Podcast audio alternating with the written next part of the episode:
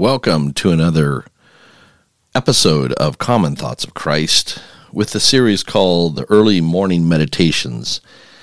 I'm Mark Rogers here and enjoying these early spring mornings where I'm able to get up early. The sun rises up early and grab my cup of coffee. And I hope you have your coffee if you're drinking coffee or tea early in the morning. Of course, the Bible's out and uh, enjoying a quiet time with the Lord. You know, it's interesting when we sleep.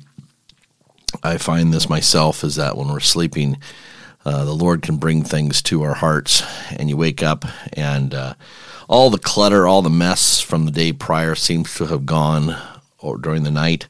And you wake up, and it's such a beautiful morning, and you realize that there are some meditations of Christ to be had. And so I hope we can have a little bit of that. And, you know, if you were on last episode, you would have heard that uh, I would like to take up the books of Ezra and Nehemiah slowly and surely. I've enjoyed these books for many years, and they have many applications for today, the day that we live in.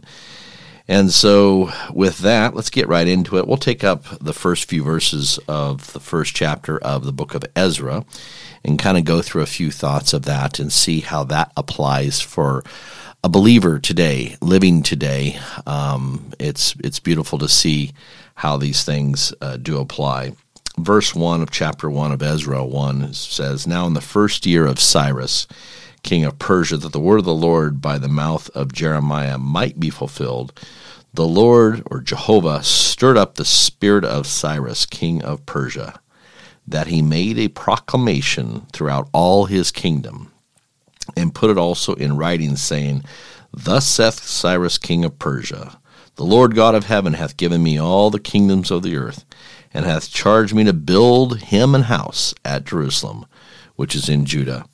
Who is there among you of all his people? His God be with him, and let him go up to Jerusalem, which is in Judah, and build the house of the Lord God of Israel. He is the God which is at Jerusalem and moreover remaineth in any place where, where he sojourneth. Let the men of his place help him with silver and with gold and with goods and with beasts, besides the freewill offering for the house of God that is in Jerusalem. Then rose up the chief of the fathers of Judah and Benjamin, and the priests and the Levites, with all them whose spirit God had raised to go up to build the house of the Lord which is in Jerusalem and all they that were with about them strengthened their hands with vessels of silver, with gold, with goods, with beasts, and with precious things beside all that was willingly offered. I'm going to stop there for right now. It's interesting to see. We noted a few things from last episode where Cyrus makes this proclamation, and and um, we noted last time how there were four kingdoms. The Babylonian kingdom was the first up on deck.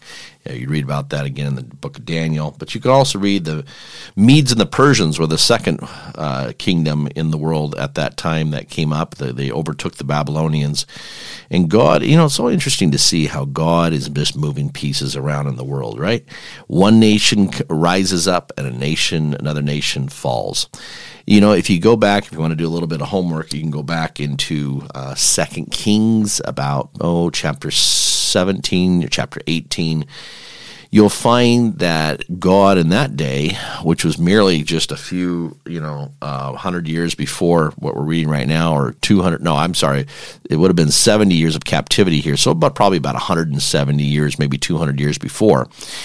We saw that Syria Syria was a mighty kingdom at that time, not a world power, but they were bothering Israel, as you know, and so they kept bothering Israel. And then Assyria started to come around. And I don't know about the secular history, I haven't studied the secular history, but it's very clear that you see a transition in the scene in the region where the Syrians are falling down and the Assyrians, uh, as a power, are are rising up. And so, so much so that you see that the Assyrians were the ones that carried those 10 tribes off, right? And so it's just interesting to see how God is moving world powers around. And there's nothing you can do about it.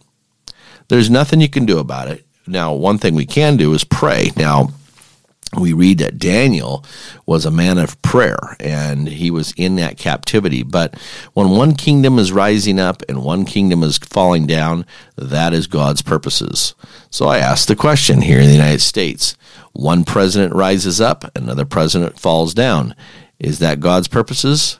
Absolutely. God is, is moving pieces around as we go along. So these are just little meditations for our walk today. But let's get back to Cyrus here in our first chapter here. You know, you can read about there are basically three prophets that are are prophesying about this and as you probably recognize that if a prophet's word doesn't come to pass why then they are they are to be expelled but we have prophets here uh, that are prophesying of this day and this time. And so you can turn back to uh, Jeremiah chapter 25, uh, about verses 11 and 12, and also Jeremiah uh, 29, uh, verse 10. In fact, I'm just going to jump over there right now. So if you have your Bible there, I'm just going to jump over to Jeremiah 29 and uh, verse 10 you know, I don't know, uh, you know, I'm going to give a little hit. I'm a technology guy through and through, but, you know, there's nothing like a paper Bible. And the paper Bible that I have had, I've enjoyed it for 30 years. And, um, you know, one thing about a paper Bible you get to do is make notes and keep the notes. And so 30 years later, I'm able to enjoy the notes. But uh, I have this verse underlined Jeremiah 29, verse 10. It says, for thus saith the Lord, that after seventy years be accomplished of Babylon, I will visit you and perform my good word toward you, in causing you to return to this place. For I know the thoughts that I think toward you, saith the Lord, thoughts of peace and not of evil, to give you an expected end. Is that just like our God? Isn't that like our God? He first dis- he first disciplines us a little bit, right? And and the two tribes have to be disciplined. Why did they have to be disciplined?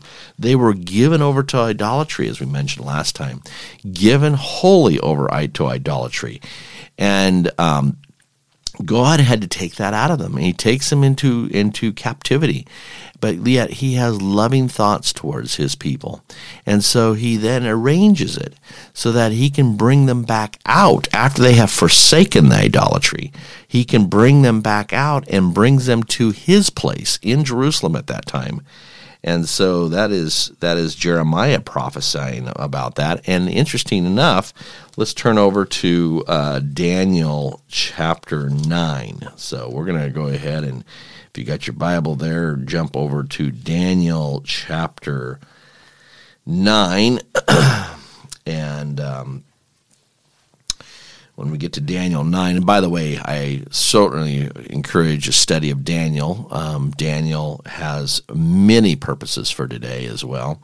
Um, and, um, you know, if you want to find, in fact, I will say this too if you want to find a human vessel on the on the pages of Scripture, this is obviously outside of Christ when I make this uh, outside of our Lord Jesus Christ, but every every human vessel that we find in this pages of Scripture, you won't find anything that is negative about Daniel. Not that he was a perfect man. We know no one was perfect, but you know, the way God's light shines on that man, he is we get to see his life snapshotted what when he's a young teenager as a eunuch in chapter 1 to all the way down to where he was watching the Babylonian empire fall that night, right? And um, and the Medes and Persians were crashing through, and he must have been in his 80s at that time. And yet, during that whole entire time, we see a man dedicated to God, dedicated to prayer, prayer for his people, prayer for his own sins. You can read about that. He prayed for his own sins, right? But prayer for his people, prayer for prayer for his government. And it's just a beautiful picture to see of, of Daniel. But let's get over to Daniel 9 here. And um, verse, um, well, and I'm going to read verse To read the first four verses. In the first year of Darius, the son of Ahasuerus of the seed of the Medes, which was made king over the realm of the Chaldeans, in the first year of his reign, I, Daniel, understood by books the number of the years whereof the word of the Lord came to Jeremiah the prophet, that he would accomplish seventy years in the desolation of Jerusalem.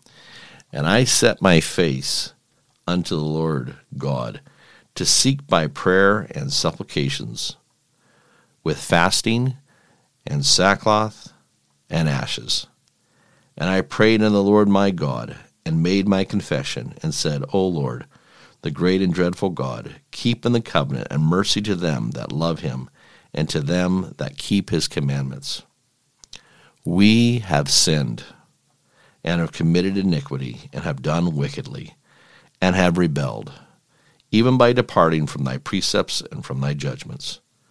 Neither have we hearkened unto thy servants the prophets, which spake in thy name to our kings, our princes, and our fathers, and to all the people of the land.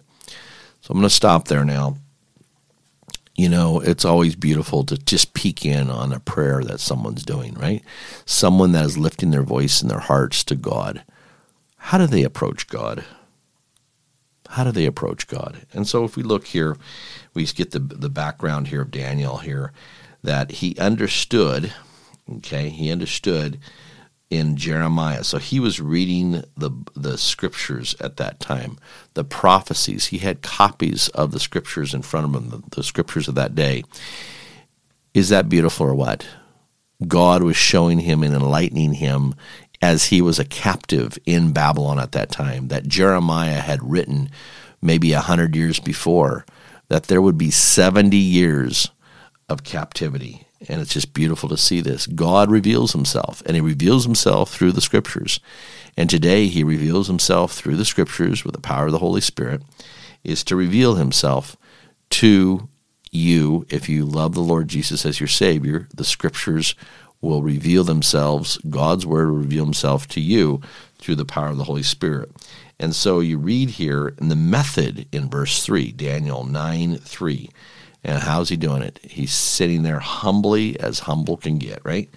He's seeking by prayer and supplications with fasting, sackcloth, and ashes. When a man is in sackcloth, ashes, and he's all by himself, he's not making a show of it, and he's as low as you can get. There's no lower you can get to be having sackcloth on and ashes. Now, I don't say you do that today, but you get the principle. It's it's uncovering everything that you think you are, and you're coming into God's presence and crying out to God because I am helpless. I am needy. And it says here in verse 4 And I prayed in the Lord my God and made my confession, said, O Lord, the great and dreadful God, keeping the covenant. When we approach God, we have to recognize who He is and what He's done for me and his promises made. And he talks about in verse 5, I think it's very interesting, verse 5 and uh, verse 6. He puts the word we in there. Daniel says, We have sinned. And verse uh, that's verse 5. We have sinned. Verse 6. Neither have we hearkened to the servants of prophets. We have sinned and we haven't listened. I may be a very righteous man. I'm not saying I am, but I, am just using this. But yet, and Daniel is is a very righteous man. I'm just going to lay it back over on Daniel for a moment. He is a righteous man, and yet he includes himself with the failures of the people of God. There's no self righteousness at all. We have sinned. So he's praying about we. He includes all of us together. And when we fail as an assembly, we fail before God, there's no us versus them. There is a situation where it's we. We have forsaken God. We have dishonored the Lord. And so that's Daniel's premise here is is how he comes to comes to find and God and Jehovah at that time too.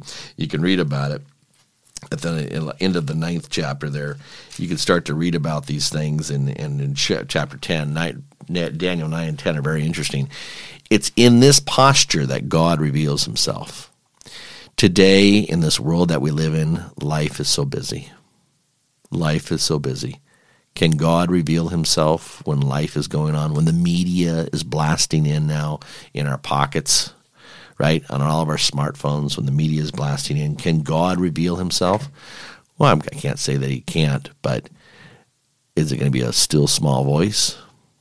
Or is it in the quietness when I sit here with the Lord and I read the scriptures with the Holy Spirit blast in his comfort, his principles, his love? Isn't that beautiful?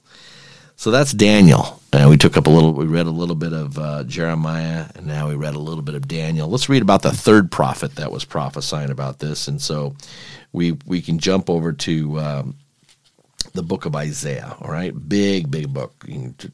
Thumb back there to Isaiah, and uh, we'll jump in at the forty first chapter, Isaiah forty one. All right, forty one, and um,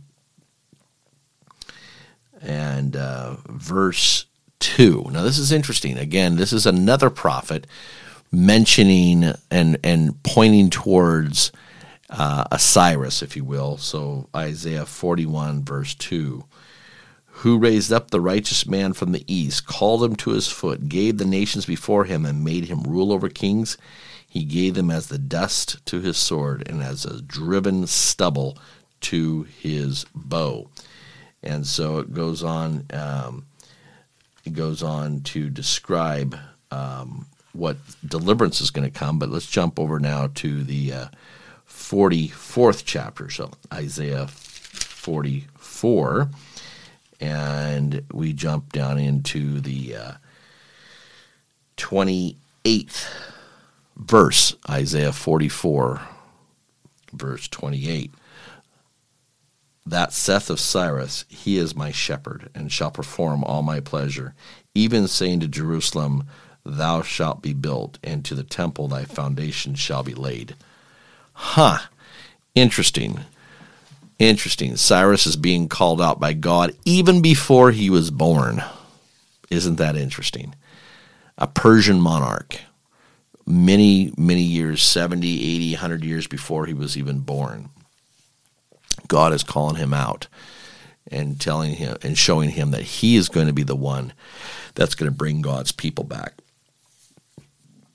I want to bring this point up. This is a very interesting point in the day that we live in, particularly in the United States. This country nowadays is is a divisive like it's no other, and and um, many are camped over on the right hand side of the spectrum, and many are camped on the left hand side of the spectrum, and and there's animosity towards each other, etc. And yet there's fingers pointing across the aisle. And it's not just the United States, it's other countries as well. But isn't it interesting that as we have been discussing in these last two episodes here, that God takes down an empire and then raises another empire? And it's very interesting to see this because God has his ways and his purposes. Daniel is in prayer, and Daniel is seeing firsthand one empire, the Babylonian Empire, crashes down when he's an older man. Crashes down. And the Medes and the Persians, that the joined are two armies that are joined together, are coming under the wall that night. You can read about it in Daniel. They're coming under the wall that night and and basically taking over everything that Daniel knew to be true, knew to be uh, a life, if you will, for the past whatever 65, 70 years. Okay, and yet Daniel was perfectly comfortable with that. Daniel was perfectly comfortable that we can see there that he ministers, he ministers to these ones, and so you know when Apostle Paul tells Timothy to pray for those that are in authority. That's a very important note to pray for those in authority. There's a lot of fingers blaming going on in so and so we trust here and so and so we trust there. We're trusting in our in our political leaders as they come, they rise and they fall. That's the problem. That's the problem. We don't see the hand that's move, behind the scenes moving the scenes. It's very important to see and look at the hand that's moving the scenes behind the scenes. And why is he doing that? you know, this particular time of COVID, he was moving the scenes around the world. And in his moving the scenes, he was getting things ready. He's getting things ready. And you know what? He's getting things ready on a national level, but he's also giving getting things ready on a local level, and he's also getting things ready on a personal level. you know, myself, for those that know me, went through a time of COVID. Uh, I went down. I was very quiet for six to eight months um, after going through it for about three weeks and then having the devastation of the after effects. And it wasn't until probably, what is it? Uh, I would say probably 16 months after the event why I felt like I was back to normal again. But can I say that the Lord was doing things? Yes, I can say in the quiet, the solitude, the Lord was helping me. The Lord was showing me things. And two, if He's taking you through a quiet time, whatever that may be, know the fact that He's behind the scenes, moving the scenes in your little world, and recognize that it's going to for your be for your blessing, but he's wanting you to maybe peel off of this and peel off a little of that. We just saw that the Israelites or the Jews rather, the two tribes, they had to peel off idolatry and they have to come fully dependent upon Jehovah. We're going to read about that as we come up. So I'm glad that you could join me this morning for the early morning meditation. Hope you had it. Hope you've gone through your coffee like I've gone through my coffee. Had the Word of God open up, and I look forward to catching you on another event, another broadcast.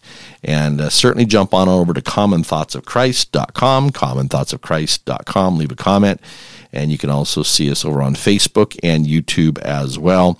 And I look forward to sharing and discussing more about the book of Ezra as we go through to find out exactly what principles can we take away from the book of Ezra and later the book of uh, Nehemiah for my life today. And with that, may we continue to shout, even so, come Lord Jesus.